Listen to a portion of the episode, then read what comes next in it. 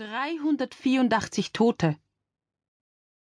Als ich acht Jahre alt war, erzählte eine Volksschullehrerin in Wien meinen Mitschülern und mir die Geschichte vom großen Ringtheaterbrand am 8. Dezember 1881.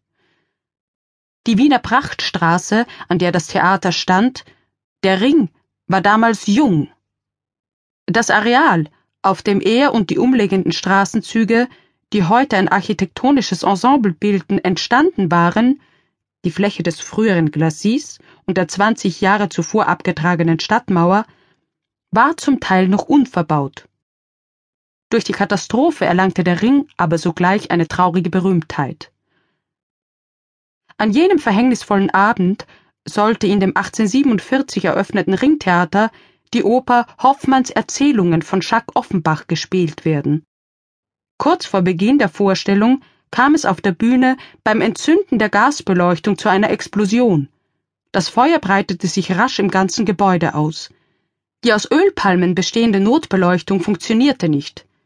Die Türen der Notausgänge ließen sich nur nach innen öffnen, was die Flucht der Zuschauer erheblich verzögerte oder gänzlich unmöglich machte. Jene Menschen, die nicht zertrampelt wurden, gingen in Flammen auf, berichtete uns die Volksschullehrerin genüsslich. Ihre verkohlten Überreste konnten erst am nächsten Morgen aus der Ruine geborgen werden. Der ausführlichen Schilderung der Ereignisse folgte die erzieherische Schlusspointe Also, Kinder, seid vorsichtig und spielt nicht mit dem Feuer. Fortan und noch lange Zeit brachte ich die Wiener Ringstraße in erster Linie mit dem großen Brand, ja überhaupt mit Feuer und Flammen in Verbindung. Später erfuhr ich, dass die Polizei am Abend der Katastrophe die Lage völlig falsch eingeschätzt, das Gebäude abgeriegelt und herbeieilende Helfer mit den Worten Alles gerettet wieder weggeschickt hatte. Heute befindet sich an der Stelle, wo einst das Theater stand, die Wiener Landespolizeidirektion.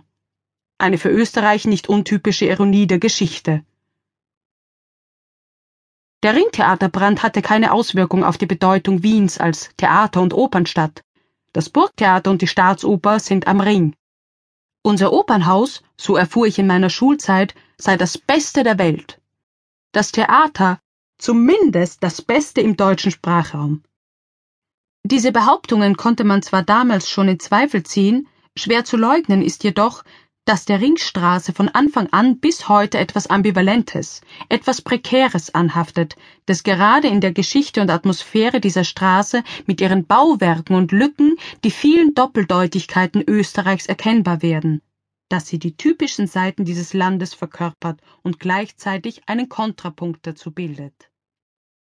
Erstens ist der Ring kein